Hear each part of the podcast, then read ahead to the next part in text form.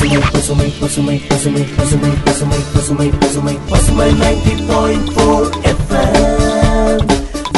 முன்னேற்றும் நோக்கோடு பயணிக்கும் பசுமை 90.4 FM இனி என்றும் உங்களோடுதான்.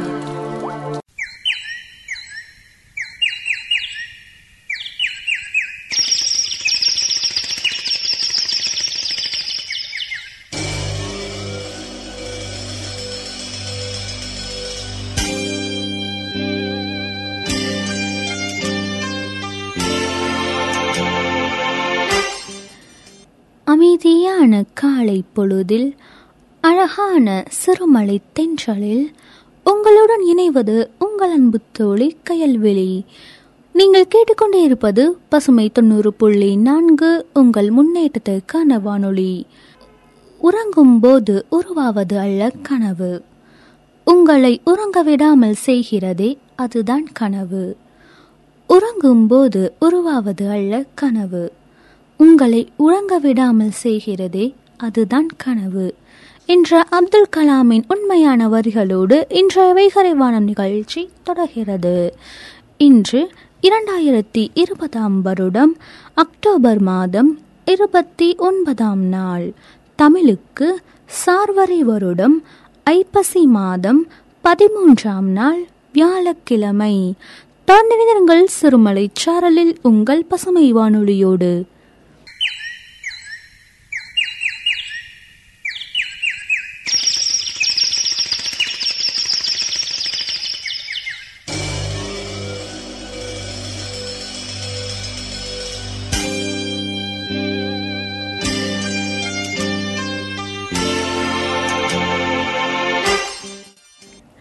நீங்கள் கேட்டுக்கொண்டே இருப்பது பசுமை 90.4 உங்கள் முன்னேற்றத்திற்கான வானொலி.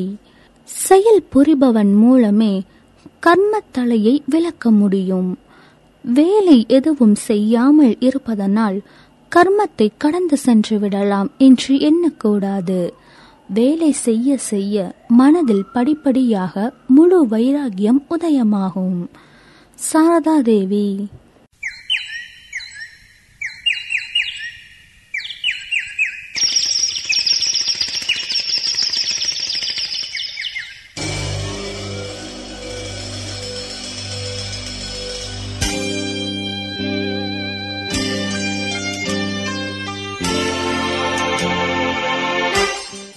நாம் அணிந்திருக்கும் இந்த நிகழ்ச்சி பசுமையின் விடியலுக்கான வைகரைவானம். பிள்ளைகளே, நீங்கள் ஒருவராலும் வஞ்சிக்கப்படாதிருங்கள். நீதியை செய்கிறவன் அவர் நீதியுள்ளவராய் இருக்கிறது போல தானும் நீதியுள்ளவனாக இருக்கின்றான். பைபிள்.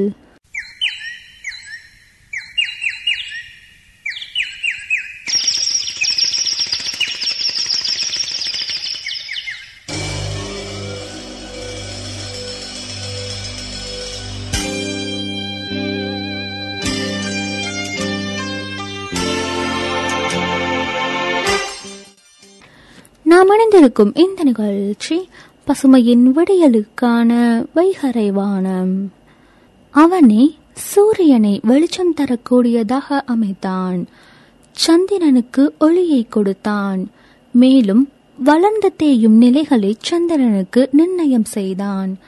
இவற்றின் மூலம் ஆண்டுகளின் எண்ணிக்கையையும் கணக்கையும் நீங்கள் அறிந்து கொள்வதற்காக. திருக்குரான்.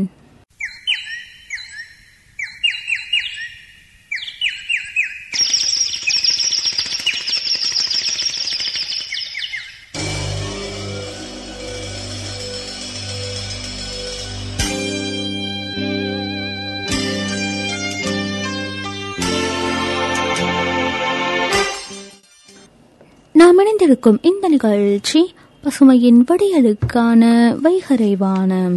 நம்மளோட நிகழ்ச்சியில ஒவ்வொரு நாளும் விளம்பினாகனார் எழுதிய நான்மணி கடிகை பாடல் வரிகளை தான் அங்க பார்த்துட்டு வரோம்.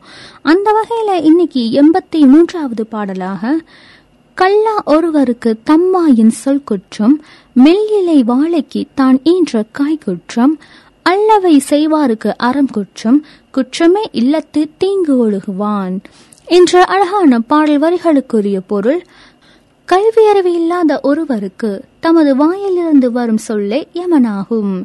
மெல்லிய இலையுடைய வாழை மரத்திற்கு தான் பெற்ற வாழைத்தாரே யமன். பாவங்களை செய்கின்றவர்களுக்கு தர்ம தேவதையே யமனாகும். வீட்டிலிருந்து கொண்டு கெட்ட வழியில் நடக்கின்ற பின் தன் கணவனுக்கு யமனாவாள். என்ற அழகான பாடல் வரிகளோடு இன்றைய வைகரைவாணம் நிகழ்ச்சி நிறைவு பெறுகிறது. இன்றைய நாள் உங்கள் அனைவருக்கும் வெற்றி நிறைந்ததாகவும் வாழ்க்கையின் லட்சியங்களை அடையக்கூடிய ஒரு சிறந்த நாளாகவும் அமைய வாழ்த்துக்கள் கூறி விடைபெறுவது உங்கள் அன்பு தோழி கயல்விழி. நன்றி நேயர்களே.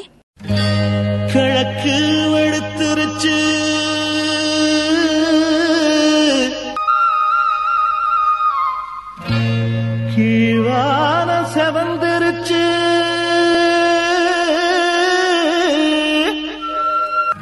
பொழுது விடிஞ்சிருச்சு பூவெல்லாம் மலர்ந்திருச்சு. பொழுது விடிஞ்சிருச்சு பூவெல்லாம் மலர்ந்திருச்சு. பசுமை நேயர்கள் அனைவருக்கும் இனிமையான வணக்கம் கூறி நாம் இணையவிருக்கும் இந்த இணைய நிகழ்ச்சி உலகை சுற்றி ஒரு வலம் போகும் ஊர்கோலம் போவோமா. இந்நிகழ்ச்சியை உடர்ந்து வழங்குவோர் கும்பகோணம் பாத்திரக்கடை மற்றும் எஸ்பிஎஸ் பால். ஒவ்வொரு நாளுமே நம்மளோட ஊர்கோலம் போவோமா நிகழ்ச்சியில பல்வேறு ஊர்கள் குறித்த தகவல்களை தான் நான் உங்ககிட்ட பகிர்ந்துட்டு இருக்கேன். அந்த வகையில இன்னைக்கு பார்த்தோம் அப்படின்னா ஆந்திர பிரதேச மாநிலம் குறித்த பல்வேறு தகவல்களை தான் நான் உங்ககிட்ட பகிர்ந்துக்க இருக்கேன். ஐத்ரேய பிராமணா என்னும் சமஸ்கிருத நூல்ல ஆந்திரா எனும் பழங்குடியினர் பெயர் குறிப்பிடப்பட்டிருக்கு. ரிக்வேதத்தோட ஐந்திரேய பிராமணப்படி மேற்கு இந்தியாவில இருந்து ஆந்திரர்கள் தெற்காசியாவுக்கு குடிபெயர்ந்திருக்கிறாங்க. சாதவாகனர்கள் தங்களை ஆந்திரா ஜாதியா மற்றும் ஆந்திர பிரதியா என்றும் புராண இலக்கியங்கள்ல குறிப்பிட்டிருக்கிறாங்க. ஆனா அவர்கள் ஆந்திரா என்று நாணயங்களிலோ சாசனங்களிலோ குறிப்பிடல. ஆந்திர பகுதியில இவர்கள் ராஜ்யம் இருந்ததாலும் மரபு வழியாக ஆந்திரா என்று குறிப்பிடுவதாலும் இவர்களை ஆந்திரர்கள் என்று கருத முடியும். தெலுங்கு மொழி உருவானதற்கான வேர்கள் குண்டூர் மாநிலத்துக்கு அருகில கிடைத்த கல்வெட்டுகள்லையும் 5ஆம் நூற்றாண்டுல ஆட்சி செய்த ரேணதி சோழர் காலத்திலையும் கிடைக்கப்பெறுது. இந்த ஆந்திர மாநிலம் குறித்த பல்வேறு தகவல்களோடு இணையலாம் ஒரு இடைவேளைக்கு பிறகு. கிழக்கு வெளுத்துருச்சு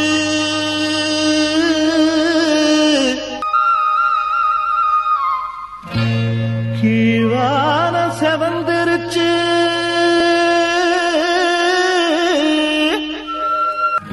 பொழுது விடிஞ்சிருச்சு பூவெல்லாம் மலர்ந்திருச்சு. பொழுது விடிஞ்சிருச்சு பூவெல்லாம் மலர்ந்திருச்சு. பசுமை 90.4 உங்கள் முன்னேற்றத்திற்கான வானொலியில் நாம் இணைந்து கேட்டுக்கொண்டிருக்கும் இந்த இனிய நிகழ்ச்சி உலகை சுற்றி ஒரு வலம் போகும் ஊர்கோலம் போவோமா. இந்நிகழ்ச்சியை உணர்ந்து வழங்குவோர் கும்பகோணம் பாத்திரக்கடை மற்றும் எஸ்பிஎஸ் பால். இன்னைக்கு நம்மளோட ஊர்கோலம் போவோமா நிகழ்ச்சியில ஆந்திர பிரதேசம் குறித்த பல்வேறு தகவல்களை தான் நான் உங்ககிட்ட பகிர்ந்துட்டு இருக்கேன். ஆந்திர பிரதேச மாநிலம் நிலப்பரப்புல 8வது இடத்தை பெற்றிருக்கு. மக்கள் தொகையில 10வது இடத்தை பெற்றிருக்கு. கல்வியறிவு அப்படின்னு எடுத்துக்கிட்டோம்னா 67.41% மக்கள் கல்வியறிவு பெற்று திகழ்றாங்க ஆந்திர பிரதேச மாநிலத்துல.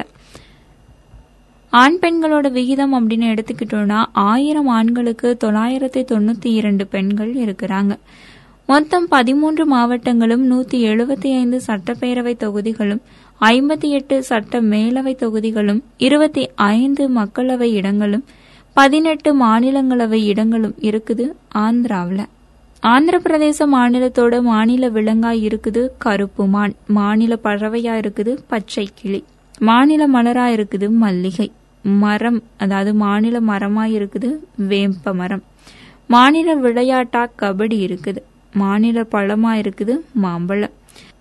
இங்க இருக்கக்கூடிய நதி அப்படின்னு சொல்லணும்னா அது கோதாவரி, கிருஷ்ணா, பென்னா மற்றும் துங்கபத்ரா. மாநில தினமா கொண்டாடுறாங்க நவம்பர் 1ஆம் தேதிய. ஆந்திர பிரதேச மாநிலத்துக்குன்னு தனித்தனி பல்வேறு சிறப்புகளும் இருக்குது. அந்த சிறப்புகளை கேட்டு அறியலாம் ஒரு இடைவேளைக்கு பிறகு. கிழக்கு வெளுத்துருச்சு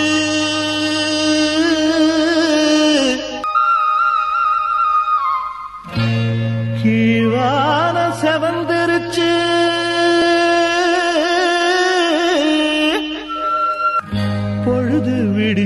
விடிஞ்சிருச்சு, பூவெல்லாம் மலர்ந்துருச்சு, பொழுது விடிஞ்சிருச்சு, பூவெல்லாம் மலர்ந்துருச்சு. பசுமை 90.4 உங்கள் முன்னேற்றத்திற்கான வானொலியில் நாம் இணைந்து கேட்டுக்கொண்டிருக்கும் இந்த இணைய நிகழ்ச்சி உலகை சுற்றி ஒரு வளம் போகும் ஊர்கோலம் போவோமா. இந்நிகழ்ச்சியை உடனே வழங்குவோர் கும்பகோணம் பாத்திரக்கடை மற்றும் SPS பால். இன்னைக்கு நம்மளோட ஊர்கோலம் போவோமா நிகழ்ச்சியில ஆந்திர பிரதேசம் குறித்த பல்வேறு தகவல்களை தான் நான் உங்ககிட்ட பகிர்ந்துட்டு இருக்கேன். இந்த ஆந்திர பிரதேச மாநிலத்தோட தலைநகர் ஹைதராபாத். அதுவும் இந்த ஹைதராபாத் 2/6/2024 வரைக்கும் தான் அனுமதிக்கப்பட்டிருக்கு. புதிய தலைநகராக கிருஷ்ணா நதியின் தென்கரையில இருக்கக்கூடிய குண்டூர் மற்றும் கிருஷ்ணா மாவட்டத்தில் அமைந்திருக்கக்கூடிய அமராவதி உருவாகி வருது. அமராவதிக்கான அடிக்கல் பிரதமர் மோடியால 22/10/2015 அன்று நாட்டப்பட்டுச்சு. மாநிலத்தோட 62% மக்கள் விவசாயிகளா தான் இருக்கிறாங்க. அரிசி, கரும்பு, பருத்தி, மிளகாய், மாங்காய், புகையிலை ஆகியவை மிக முக்கியமான விளைபொருட்களா இங்க இருக்குது. புகையிலை முட்டை உற்பத்தியில இந்தியாவில் முதன்மை மாநிலமா திகழ்ந்துச்சு ஆந்திரா. இந்தியாவில் 2வது பெரிய கடற்கரை பரப்பளவு இருக்கக்கூடிய மாநிலமாகவும் இருக்குது ஆந்திரா. மீன்பிடி தொழில் முக்கியத்துவம் பெறுது. கிருஷ்ணா கோதாவரி ஆற்றுப்படுகையில மிக அதிக அளவிலான இயற்கை எரிவாயு மற்றும் பெட்ரோல் வளமும் கண்டறியப்பட்டிருக்கு. மௌரிய பேரரசு, சாதவாகன வம்சம், சாலங்கயானாஸ் வம்சம், கிழக்கு சாளுக்கியர்கள் இடைக்காலம், ரெட்டி வம்சம், டெல்லி சுல்தான் வம்சம் ஆகியோரால ஆளப்பட்டிருக்கு ஆந்திர மாநிலம். இணைநேயர்களே, இன்னைக்கு நம்மளோட ஊர்கோலம் போவோமா நிகழ்ச்சியில ஆந்திர பிரதேச மாநிலம் குறித்த பல்வேறு தகவல்களை நான் உங்ககிட்ட பகிர்ந்துக்கிட்டேன். கண்டிப்பா இந்த தகவல்கள் உங்களுக்கு ரொம்பவே பிடிச்சமானதா அமைந்திருக்கும். இனி வேறொரு நிகழ்ச்சியில் உங்களுடன் இணையும் வரை உங்களிடமிருந்து விடை பெற்றுக் கொள்பவர் உங்கள் இனிய தோழி இளமதி. தொடர்ந்து இணைந்திருங்கள் பசுமையில் வரும் நிகழ்ச்சிகளோடு. இந்த இணைய நிகழ்ச்சியை தொடர்ந்து நாம் இணையலாம் உடைந்த இதயத்திற்கு ஊன்றுகோல் கொடுக்கும் தன்னம்பிக்கை நேரம் நிகழ்ச்சியோடு. நன்றி நேயர்களே. சந்தோஷம் சந்தோஷம் வாழ்க்கையின் பாதிபலம். சந்தோஷம் இல்லை என்றால் மனிதர்க்கு ஏது பலம். நேயர்கள் அனைவருக்கும் இனிய வணக்கம் கூறி நிகழ்ச்சியை தொடர்வது உங்கள் அன்பு தோழன் கவி வலவன். நீங்கள் இணைந்திருப்பது பசுமை 90.4 உங்கள் முன்னேற்றத்திற்கான வானொலி. உங்களின் உற்சாகமான காலை பொழுதை மேலும் உற்சாகப்படுத்த வருகிறது பசுமையின் தன்னம்பிக்கை நேரம். இந்நிகழ்ச்சியை நமக்காக வழங்குவோர் SPS மில்க் நிறுவனத்தர். மிகப்பெரிய அலுவலகத்தில் மிக உயர்ந்த பதவிகளில் இருந்தாலும் கூட நமது கடந்த கால வெற்றிகளையும் இடையிடையே ஏற்பட்ட தோல்விகளையும் கண்டிப்பாக திரும்பி பார்க்க வேண்டியது அவசியமாகிறது. நாம் இவ்வளவு உயரிய இடத்தில் இருப்பதற்கு கடந்த காலத்தில் நாம் செய்த ஒவ்வொரு முயற்சிகளும் தான் பலம் தந்தன என்பதை நினைவு கூறுவதற்கு இது வாய்ப்பாக அமையும். இதன் மூலம் இனியும் அத்தகைய சிறு சிறு முயற்சிகளை உற்சாகத்துடன் எடுப்பதற்கு மனம் நம்மை ஊக்கப்படுத்தும். அதுபோல கடந்த கால தோல்விகளையும் நினைவு கூர்ந்து அவை திரும்ப நிகழாமல் இருப்பதற்கு எத்தகைய ஊக்கம் அவசியம் என்பதை உணர்ந்து செயல்பட வேண்டியதும் அவசியமாகிறது. மிகப்பெரிய அலுவலகத்தில் மிக உயர்ந்த பதவியில் இருந்தாலும் கூட நமது கடந்த கால வெற்றிகளையும் இடையே ஏற்பட்ட தோல்விகளையும் கண்டிப்பாக திரும்பி பார்க்க வேண்டியது அவசியமாகிறது. நாம் இவ்வளவு உயரிய இடத்தில் இருப்பதற்கு கடந்த காலத்தில் நாம் செய்த ஒவ்வொரு முயற்சிகளும் தான் பலன் தந்தன என்பதை நினைவு கூறுவதற்கு இது வாய்ப்பாக அமையும். இதன் மூலம் இனியும் அத்தகைய சிறு சிறு முயற்சிகளை உற்சாகத்துடன் எடுப்பதற்கு மனம் நம்மை ஊக்கப்படுத்தும். அதுபோல் கடந்த கால தோல்விகளையும் நினைவு கூர்ந்து அவை திரும்ப திரும்ப நிகழாமல் இருப்பதற்கு எத்தகைய ஊக்கம் அவசியம் என்பதை உணர்ந்து செயல்பட வேண்டியதும் அவசியமாகிறது. தொடர்ந்து ஒரு சிறிய இடைவேளைக்கு பிறகு மீண்டும் கேட்கலாம் பசுமையின் தன்னம்பிக்கை நேரம். சந்தோஷம் சந்தோஷம் வாழ்க்கையின் பாதிபலம். சந்தோஷம் இல்லை என்றால் மனிதர்க்கு ஏது பலம். நீங்கள் இணைந்திருப்பது பசுமை 90.4 உங்கள் முன்னேற்றத்திற்கான வானொலி. உங்களின் உற்சாகமான காலை பொழுதை மேலும் உற்சாகப்படுத்தியது பசுமையின் வருகிறது பசுமையின் தன்னம்பிக்கை நேரம். இந்நிகழ்ச்சியை நமக்காக வழங்குவோர் SPS மில்க் நிறுவனத்தார். சுவாமி ராமகிருஷ்ணர் மக்களிடம் போதித்த போது ஒரு சமயம் கடவுள் 2 சமயங்களில் சிரிக்கின்றார் என்று குறிப்பிட்டார். சீடர்கள் எந்த 2 சமயங்களில் என்று கேட்டார்கள். ராமகிருஷ்ணர் அவர்களிடம் ஒரு மருத்துவர் பலவீனமான இறக்கும் தருவாயிலுள்ள குழந்தையை காப்பாற்றுமாறு வேண்டும் தாயிடம் கவலைப்படாதே நான் குணப்படுத்தி விடுகிறேன் என்று சொல்லுகின்றார். அதே சமயம் கடவுளோ நான் இந்த குழந்தையின் உயிரை எடுக்கலாம் என்று இருக்கும்போது இந்த டாக்டர் தான் காப்பாற்றுவதாக கூறுகிறானே என்று சிரிக்கின்றார். மேலும் தங்களது நிலத்தை பகிர்ந்து கொள்ளும் இரு சகோதரர்களை கண்டும் சிரிக்கிறார். அவர்கள் நிலத்தை பிரித்துவிட்டு இனி இந்த பக்கம் உன்னுடையது, அடுத்த பக்கம் என்னுடையது என்று பேசிக்கொள்கிறார்கள். கடவுள் சொல்கிறார், இந்த உலகமே என்னுடையது, இவர்களோ அதை தங்களுக்கு சொந்தமாக்கி கொள்ளுகிறார்களே என்று எண்ணி சிரிக்கிறாராம். சீடர்களுக்கு புரிந்தது. யாவரும் கடவுளின் உரிமைகள் என்பதை ராமகிருஷ்ணர் உணர்த்தினார்.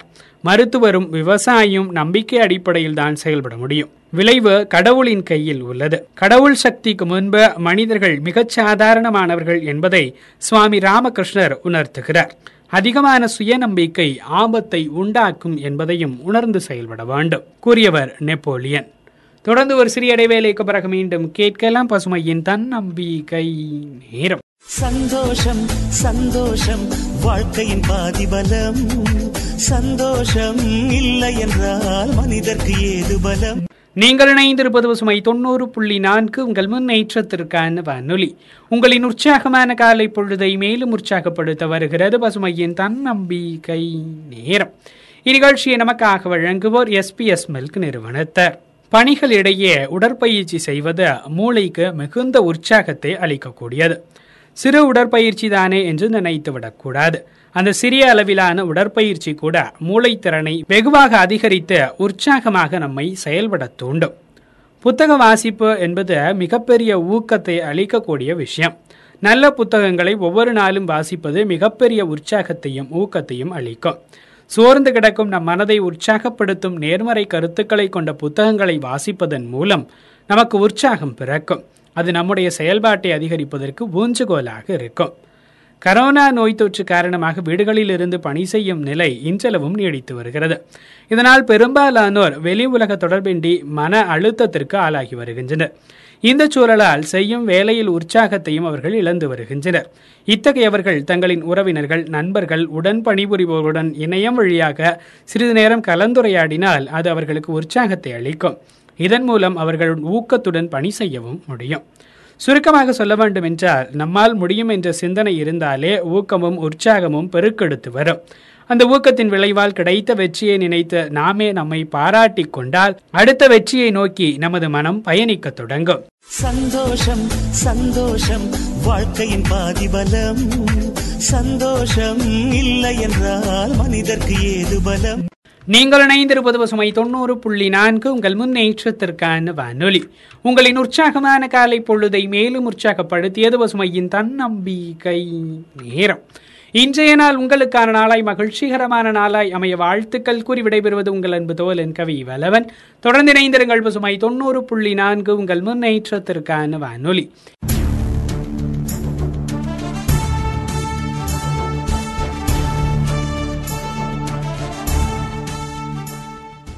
வணக்கம் நேயர்களே, பசுமை 90.4 உங்கள் முன்னேற்றத்திற்கான வானொலியில் இது பசுமையின் சிறப்பு பார்வை. இணைந்து வழங்குகிறார் ஹைஸ்டைல் பர்னிச்சர் நிறுவனத்தார். இன்றைய சிறப்பு பார்வையில் டிஜிட்டல் நூலகம் குறித்து அலசப்போகிறோம். 20ஆம் நூற்றாண்டின் தொடக்கத்திலேயே இணையம் குறித்த சிந்தனை விவாதிக்கப்பட்டாலும் 1960 தான் அது சாத்தியமானது. 1960களில் அமெரிக்க பாதுகாப்புத்துறை அப்பானெட் என்கிற பெயரில் இணையத்தை கண்டுபிடித்த போது இணையம் நம்முடைய வாழ்க்கையில் இத்தகைய தாக்கத்தை ஏற்படுத்தும் என்று அறிவியலாளர்கள் உள்பட யாரும் கனவில் கூட நினைத்திருக்க மாட்டார். 1991 டிம் வெர்னர்ஸ் லீ கூட்டணி வேர்ல்ட் வைடு வெப் கண்டுபிடித்து இன்டர்நெட் என்கிற பெயரில் அதை பொதுமக்களின் பயன்பாட்டுக்கு அளித்தனர். அதன் பின்னர் இணைய தொழில்நுட்பம் கண்ட அசுர வளர்ச்சி வரலாறு, இணைய தொழில்நுட்பத்தின் வீச்சும் அதன் அபரிமித ஆற்றலும் கனவிலும் நினைக்க முடியாத திறன்களை இன்று சாத்தியப்படுத்தியுள்ளன. மாணவர்களின் பயன்பாட்டுக்காகவும் இந்திய மனிதவள திறன் மேம்பாட்டிற்காகவும் மத்திய அரசின் மனிதவள மேம்பாட்டு அமைச்சகத்தின் சார்பாக உருவாக்கப்பட்டிருக்கும் தேசிய மின்னணு நூலகமும் அத்தகைய சாத்தியங்களுள் ஒன்று. ஒரு பாடலுக்கு பிறகு பசுமையின் சிறப்பு பார்வை தொடரும்.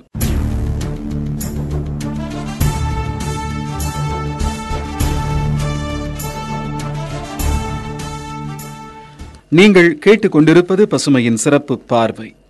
இணைந்து வழங்கிக் கொண்டிருக்கிறார்கள் ஹைஸ்டைல் பர்னிச்சர் நிறுவனத்தார். இன்றைய சிறப்பு பார்வையில் டிஜிட்டல் நூலகம் குறித்து அலசிக் கொண்டிருக்கிறோம். இந்திய தேசிய டிஜிட்டல் நூலகம் என்பது அனைத்து வகையான கற்றல் வளங்களை தன்னுள் கொண்டுள்ள மெய்நிகர் களஞ்சியம். இந்த நூலகம் கரக்பூர் ஐஐடியால் உருவாக்கப்பட்டு இயக்கப்பட்டு பராமரிக்கப்படுகிறது. என்விஇ ஐசிடி மூலம் செயல்படுத்தப்பட்ட இந்த நூலக திட்டம் மத்திய அரசின் கல்வி அமைச்சகத்தால் வழிநடத்தப்படுகிறது.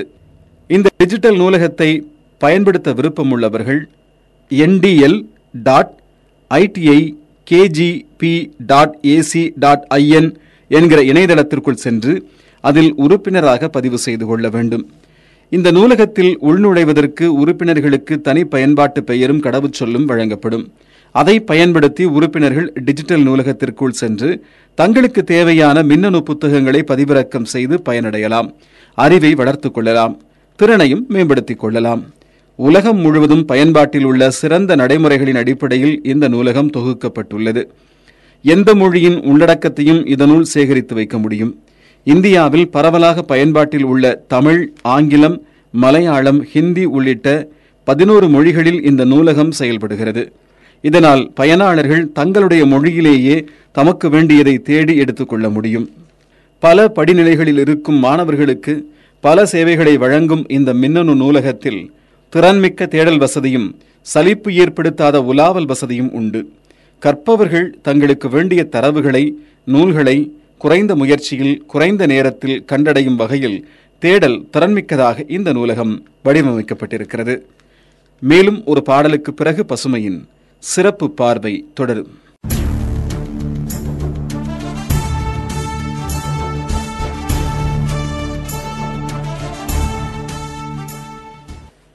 நீங்கள் கேட்டுக்கொண்டிருப்பது பசுமையின் சிறப்பு பார்வை.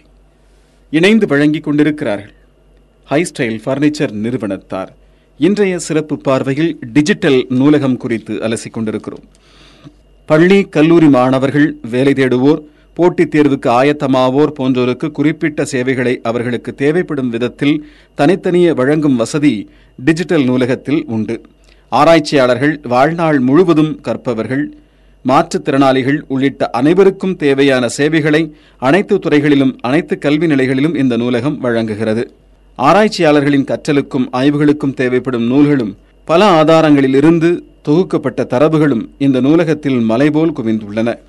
புத்தகங்கள், கட்டுரைகள், வீடியோக்கள், ஆடியோக்கள், ஆய்வுரை, கல்வி சார்ந்த பலதரப்பட்ட தகவல்கள் ஆகியவற்றால் இந்த நூலகம் நிரம்பி வழிகிறது.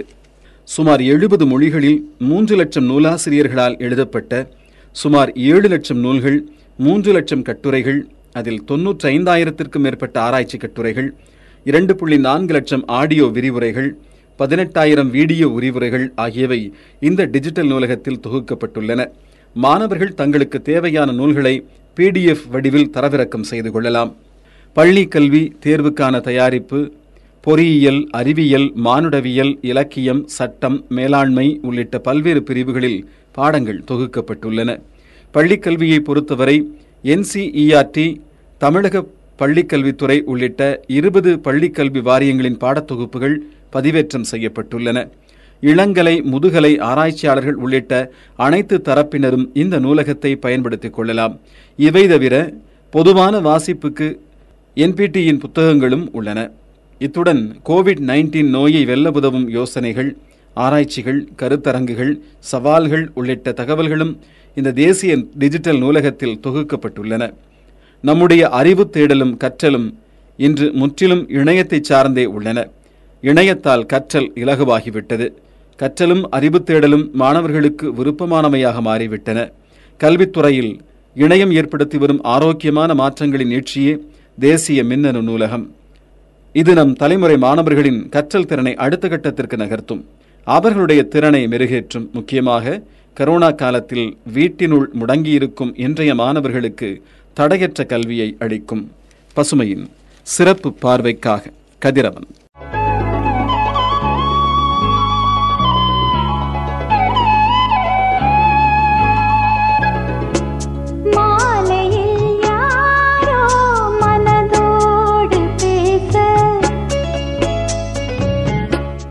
பசுமை 90.4 இது உங்கள் முன்னேற்றத்திற்கான வானொலி.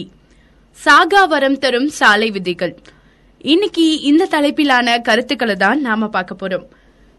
இந்த நிகழ்ச்சியை உங்களுக்கு வழங்கிக் கொண்டிருப்பவர்கள் வரதராஜ் காம்ப்ளெக்ஸ் ஸ்ரீவாசவி. இந்த நிகழ்ச்சியில் உங்களுடன் இணைந்திருப்பது உங்களின் அன்பு தோழி மதியழகி. உலக அளவுல மிகப்பெரிய அபாயத்தையும் அச்சத்தையும் நமக்குள்ள எப்பவுமே தக்க வச்சிட்டு இருக்குது சாலை விபத்துகளால ஏற்படக்கூடிய மரணங்கள் தான். இது எல்லாத்தையும் தடுக்கிறதுக்கு இந்திய அரசு ஒவ்வொரு ஆண்டும் ஜனவரி 1 சாலை பாதுகாப்பு வாரத்தினை உருவாக்கி விழிப்புணர்வு நிகழ்ச்சிகளை நடத்திட்டு இருக்காங்க. அப்படின்னாலுமே சாலை விபத்துகளும் அதால ஏற்படுற மரணங்களும் குறைஞ்ச பாடு இல்ல அப்படின்றது நம்ம எல்லாரும் கண்கூடா பார்த்து தெரிஞ்சுக்கிற ஒரு விஷயம்தான். 50 ஆண்டுகள் நாம பின்னோக்கி கடந்து போய் பார்த்தோம் அப்படின்னா அன்னைக்கு இருந்த வாகனங்களும் சாலைகளோட உட்கட்டமைப்புகளும் இன்னைக்கு மிகப்பெரிய அளவுல மாற்றங்களை பெற்று இருக்குது அப்படின்றது நமக்கே நல்லா தெரியும். இயந்திர வளர்ச்சிக்கும் சாலை வசதிக்கும் நம்ம தயார்படுத்திக்கிட்டோம் நம்மளையே. ஆனா சாவுல இருந்து நம்மளை காப்பாத்திக்கிறதுக்கு நம்மள தயார்படுத்தல. அதனாலதான் ஒவ்வொரு ஆண்டுலயும் லட்சத்திற்கும் மேற்பட்ட விபத்துகளும் உயிர் பலிகளும் இந்த மண்ணுல ஏற்பட்டுட்டே இருக்குது. சட்டங்கள் போட்டு தடுக்க நினைக்குது அரசு. அதனை மதிச்சு நடக்க தெரியாத சமூகத்திற்கு இன்னும் 1000 சட்டங்கள் இயற்றினாலும் எந்த ஒரு பலனும் கிடையவே கிடையாதுங்க. அப்படின்னா மாற்றம் எங்கிருந்து ஆரம்பிக்கணும் அப்படின்ற கேள்வி நமக்குள்ள எப்பவுமே எழதான் செய்யும். ஒவ்வொரு தனி மனிதனும் சாலை விதிகளை மதிக்க தெரிஞ்சிருக்கிறது அவங்களோட முக்கியமான கடமை. நம்ம மேல நாம குறைகளை வச்சுக்கிட்டு ஆள்காட்டி விரலால அடுத்தவங்களை குறை சொல்றதுல எந்த ஒரு பயனுமே கிடையாது.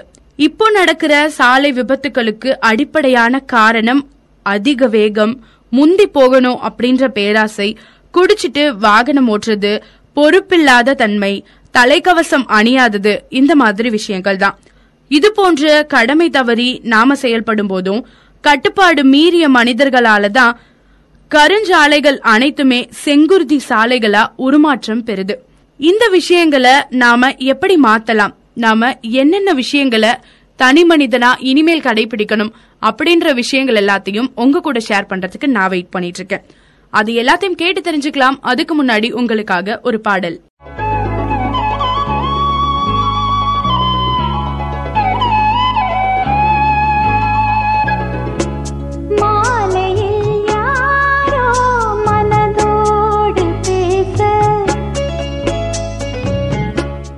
நீங்க கேட்டுட்டு இருக்கிறது யா ஃபேவரட் எஃப்எம் பசுமை 90.4. சாகா வரம் தரும் சாலை விதிகளை பத்தி தான் இன்னைக்கு நாம பாத்துட்டு இருக்கோம். இந்த நிகழ்ச்சியை உங்களுக்கு வழங்கிக் கொண்டிருப்பவர்கள் வரதராஜ் காம்ப்ளெக்ஸ் ஸ்ரீவாசவி. குடி குடியை கெடுக்கும் அப்படின்னு எத்தனையோ படங்கள்ல கீழே அந்த கொட்டேஷன்ஸ் கேப்ஷன்ஸ நாம பாத்திருப்போம். இந்த விஷயங்கள் நமக்கு சாவை வரவழைக்கும் அப்படின்றதும் நமக்கு நல்லாவே தெரியும். ஆனாலுமே இன்னுமே ஒரு சிலர் குடிச்சிட்டு வண்டி ஓட்டுறத பெரிய விஷயமாவே எடுத்துக்க மாட்டாங்க. இதனால நமக்கு மரணம் ஏற்படும் அப்படின்னு அந்த விஷயத்த பத்தி தான் இப்போ நான் உங்க கூட ஷேர் பண்ண போறேன். குடிக்கிறவங்க தங்களோட உடல் நலத்தை மட்டும் கெடுத்துக்கிறது கிடையாதுங்க, அதோட சேர்ந்து தன்னோட குடும்பத்தையும் அழிச்சிடுறாங்க. குடிச்சிட்டு வாகனத்தை ஓட்டிட்டு போறதுனால ஒரு சுறுசுறுப்பு அவங்களுக்குள்ள வருது அப்படின்னு நினைச்சுக்கிட்டு சுடுகாட்டை நோக்கி அவங்க பயணத்தை ஏற்படுத்திக்கிறது தான் சாவு. அவங்க பக்கத்திலே வந்து அவங்கள கையோட கூட்டு போகுது. இதுக்காகவே இந்த உலகத்துல நீ படைக்கப்பட்டியா அப்படின்னு ஒரு நிமிஷம் உங்களோட மனசு உங்களை கேள்வி கேட்கும் போது கொஞ்சம் கூட அதை யோசித்து பார்க்காம என்னால இப்போ ஸ்பீடா போக முடியும், நான் ஒரு சூப்பர்மேன், பவர்மேன் அப்படின்னு சொல்லிட்டு அந்த நேரத்துல நம்மளுடைய மதிக்கெட்ட மனசு என்னென்ன ஆட்டோலாம் போடுதோ அதுக்கு ஏத்த மாதிரி நம்மளுடைய உடம்பும் நம்மளுடைய வேகமும் வாகனத்துல வருது. குடும்பம், மனைவி, பிள்ளைகள், உற்றார் உறவினர்கள்னு யாரையுமே யோசிச்சு பார்க்காம எல்லாரையும் விட்டுட்டு நாம யமலோகத்தை எட்டி பார்க்க ஆசைப்படுறோமே அப்படின்னு கூட யோசிக்காம இந்த கிடைச்ச வாழ்க்கை அற்பமான வாழ்க்கை அப்படின்னு நினைச்சு எத்தனையோ பேர் குடிச்சிட்டு வண்டி ஓட்டிட்டு போய் இறந்து போறாங்க. எத்தனையோ பேருக்கு கிடைக்காத இந்த அற்புதமான வாழ்க்கை நமக்கு கிடைச்சிருக்கு அப்படின்றத யோசிக்க தெரியாத அற்ப மனிதர்களா இருக்காங்க இவங்க. ஏன் நமக்கு அந்த வாழ்க்கையை வாழ தெரியலன்னு அவங்க ஒரு தடவை யோசித்து பார்த்தாங்க அப்படின்னா கண்டிப்பா அந்த குடியை அவங்க விட்டுருவாங்க. இன்னைக்கு நடக்கிற வாகன விபத்துகள்ல 20 வயதிலிருந்து 25 வயது வரை இருக்கிற இளைஞர்கள் அதிகமா பலியாகிறாங்க. காரணம், மது அப்படின்ற ஒரு அரக்கனை தனக்குள்ள வச்சுக்கிட்டு பறக்கிற வேகத்துல வண்டிகளை ஓட்டுறதுதான் இதுக்கான முக்கியமான காரணம். இந்த வயசு இளைஞர்களுக்கு எதை பத்தியுமே கவலை இருக்காது. ஆனா அவங்க இறந்து போயிட்டாங்கன்னா ஒட்டுமொத்த குடும்பமும் சிதைந்து போகும் அப்படின்றத அவங்க நினைச்சு கூட பாக்குறது இல்ல. குடி குடியை கெடுக்கும் அப்படின்றது இதுதான். கொண்டாட்டம், ஆரவாரம், கும்மாளம் அப்படின்னு எல்லாமே வாகனம் ஓட்டுறதுல இருக்கக்கூடாது. குடிச்சிட்டு வாகனம் ஓட்டாதீங்க. குடும்பத்தை நினைச்சு பாருங்க, அவங்களோட எதிர்கால வாழ்வை நினைச்சு பாருங்க. அததான் சாலை விதிகள்ல நிதானத்தோட சராசரி வேகத்துல போங்க அப்படின்னு சொல்றாங்க. குடிச்சிட்டு வாகனம் ஓட்டாதீங்க அப்படின்னு சொல்றாங்க. உங்களோட ரிலேட்டிவ் யாராவதோ இல்ல உங்களுக்கு தெரிஞ்சவங்க யாராவதோ இந்த மாதிரி இருந்தாங்கன்னா அவங்க கிட்ட கண்டிப்பா நீங்க பேசலாம். இந்த மாதிரி நீங்க பண்ணீங்கன்னா உங்களோட குழந்தைங்க நாளைக்கு நடுத்தருவுல நிப்பாங்க, உங்க அம்மா அப்பா கஷ்டப்படுவாங்க. சோ இந்த விஷயங்கள் எல்லாம் விட்டுட்டு சாலை விதிகளை கடைபிடிச்சு சாகா வரத்தை பெற்றுக்கோங்க அப்படின்னு சொல்லிட்டு அவங்க கிட்ட சொல்லுங்க. கண்டிப்பா அவங்களுக்குள்ள ஒரு சின்ன மாற்றம் ஏற்படும். இன்னும் இதை பத்தி நிறைய தெரிஞ்சுக்கலாம். அதுக்கு முன்னாடி உங்க எல்லாருக்காகவும் ஒரு பாடல்.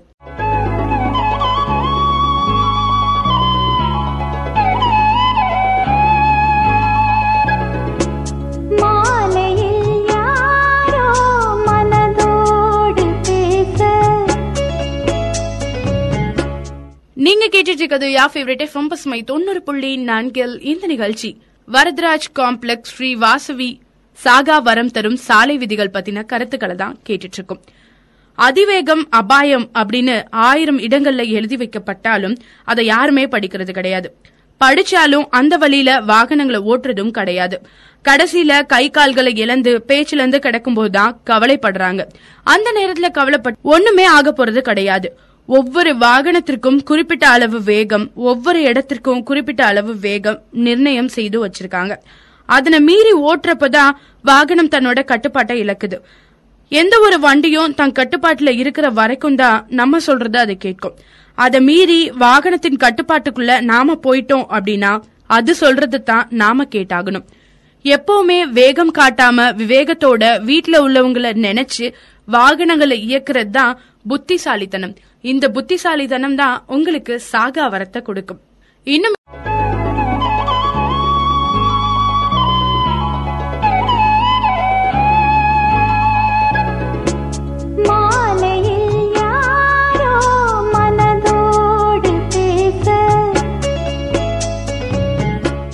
நீங்க கேட்டுட்டு இருக்கிறது யா ஃபேவரட் எஃப்எம் பசுமை 90.4. இந்த நிகழ்ச்சி சாகா வரம் தரும் சாலை விதிகள் பத்தின கருத்துக்களை உங்க கூட பகிர்ந்துட்டு இருக்க நிகழ்ச்சி. இந்த நிகழ்ச்சியை உங்களுக்கு வழங்கிக் கொண்டிருப்பவர்கள் வரதராஜ் காம்ப்ளெக்ஸ் ஸ்ரீ வாசவி. முந்தி போற விஷயத்த பத்தி தான் அடுத்து நான் உங்க கூட பேச போறேன். வாழ்க்கையில எதை முந்தனும் எதை முந்தக்கூடாது அப்படின்னு ஒரு காலக்கட்டளை இருக்கு. மரணத்தை முந்தி செல்ல யாருமே விரும்ப மாட்டாங்க. ஆனா வாகனத்தை முந்தி செல்ல முயலும் போதுதான் மரணமும் உங்களை முந்தி போய் உங்களை ஜெயிச்சு உங்க உயிரை பரிசா எடுத்துட்டு போகுது. இதுக்கு யார் பொறுப்பு அப்படின்றத ஒரு நிமிஷம் யோசித்து பாருங்க. உங்களோட வாழ்க்கை உங்களோட கையில அப்படின்றது சமூகம் நமக்கு கற்றுக் கொடுத்திருக்கிற ஒரு பாடம். அப்படி இருக்கிறப்போ அந்த வாழ்க்கையை தொலைச்சுக்கிட்டா நாம ஏன் மத்தவங்களை குறை சொல்லணும்? ஒரு வாகனத்தை முந்தும் போது எதிர்வர வாகனம் நம்மள யமனுக்கு இரையாக்கிடுது. சாலையில பல இடங்கள்ல இங்க முந்தி போகாதீங்க அப்படின்னு அறிவிப்பு இருந்தாலும் அது யாருமே பெருசா எடுத்துக்கிறது இல்ல. வாழ்க்கை வாழ்றதுக்காக ஓடுங்க, வாழ்க்கைய மேம்படுத்துங்க, உறவுகளை பாதுகாத்துக்கங்க, பணமும் காசும் சம்பாதிக்கிறதுக்காக ஓடி ஓடி முந்தி போங்க. அது சமூகத்துல உங்களை ஒரு அடையாளமான இடத்துல கொண்டு போய் வைக்கும். மூச்சை நிறுத்திக்கிட்டு முந்தி போகணும்னு நினைச்சீங்க அப்படின்னா நீங்க இருந்த இடம் தெரியாம அழிச்சிரும் இந்த சமூகம். சோ எந்த இடத்துல முந்தனும் எந்த இடத்துல முந்தக்கூடாது அப்படின்றத நினைவுல வச்சு உங்களோட அறிவை போட்டி போட்டு முந்த வச்சு உங்களோட இலக்கை அடைஞ்சு சமூகத்துல பெரிய இடத்துல நீங்க இருக்கணும் அப்படின்றதான் எங்களுடைய ஆசையும் கூட. இன்னும் இதை பத்தி ஒரு சில விஷயங்கள் உங்களுக்காக காத்துட்டு இருக்குது. அது எல்லாத்தையும் கேட்டு தெரிஞ்சுக்கலாம். அதுக்கு முன்னாடி உங்களுக்காக ஒரு பாடல்.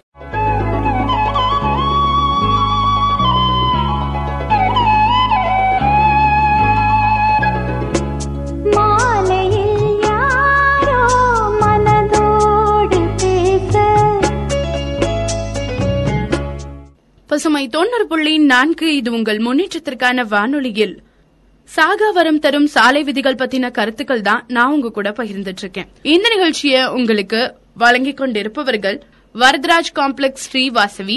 அடுத்ததா தலைக்கவசம். அரசு தொடங்கி நீதிமன்றங்கள் வரை இருசக்கர வாகனத்துல போறவங்க கட்டாயம் தலைக்கவசம் அணியணும் அப்படின்னு கட்டாயப்படுத்தி ஒரு சட்டம் வச்சிருக்காங்க. சாலை பயணத்துல அது நம்ம உயிரை மட்டும் இல்லாம நம்மளோட ஒட்டுமொத்த சந்ததியினரையும் கட்டி காக்கும் அப்படின்றத மட்டும் மறந்துடுறோம். நாம அந்த தலைக்கவசத்தை அணிஞ்சு வாகனம் ஓட்டுறத நினைச்சாலே நமக்குள்ள ஏதோ ஒரு மலையை தூக்கி தலையில வச்சுட்டு போற மாதிரி ஒரு ஃபீல் வந்துருது.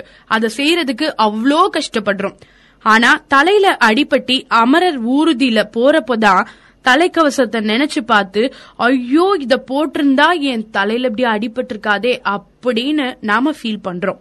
ஆனா தலையில அடிபட்டு ஆம்புலன்ஸ்ல போகும்போது தலைக்கவசத்தை நினைச்சு கூட பாக்கறதுக்கு நமக்கு நினைவு இருக்காது அப்படின்றத மட்டும் நினைவுல வச்சுக்காங்க. இருசக்கர வாகன விபத்துகள்ல இன்றைக்கு இறப்பு இல்லாத நாளும் கிடையாது, ஆளும் கிடையாது. பெரும்பாலானவங்க தலைக்கவசம் அணியாததுனாலதான் அவங்க இறந்துட்டாங்க அப்படின்னு மருத்துவர்கள் கைவிரிக்கிறாங்க. தலைய காத்தாதான் தலைமுறைய வாழ வைக்க முடியும். அதனால வாகன பயணத்துல தலைக்கவசம் மறக்காம அணிஞ்சிட்டு போகணும் அப்படின்றது எங்களுடைய அன்பு கட்டளை. சமூகத்துல ஒவ்வொரு தளத்திலும் சாலை பயணம் குறிச்சும் பாதுகாப்பான பயணம் குறிச்சும் விழிப்புணர்வு செய்யப்படுது. அப்படின்னாலும் தனி மனிதன் முதல்ல தன்னிடமிருந்துதான் மாற்றத்தை ஆரம்பிக்கணும். விபத்துக்களை தடுக்கவும் முயற்சி செய்யணும். வாகனம் ஓட்ட விரும்புறவங்க சாலை விதிகளை மட்டும் சங்கடமா யோசிக்காம சாலை விதிகளை மதிக்க கத்துக்கணும். அதனால ஏற்படுற விபத்துகள் குறையும் அப்படின்றத மனசுல நிலைநிறுத்தணும்.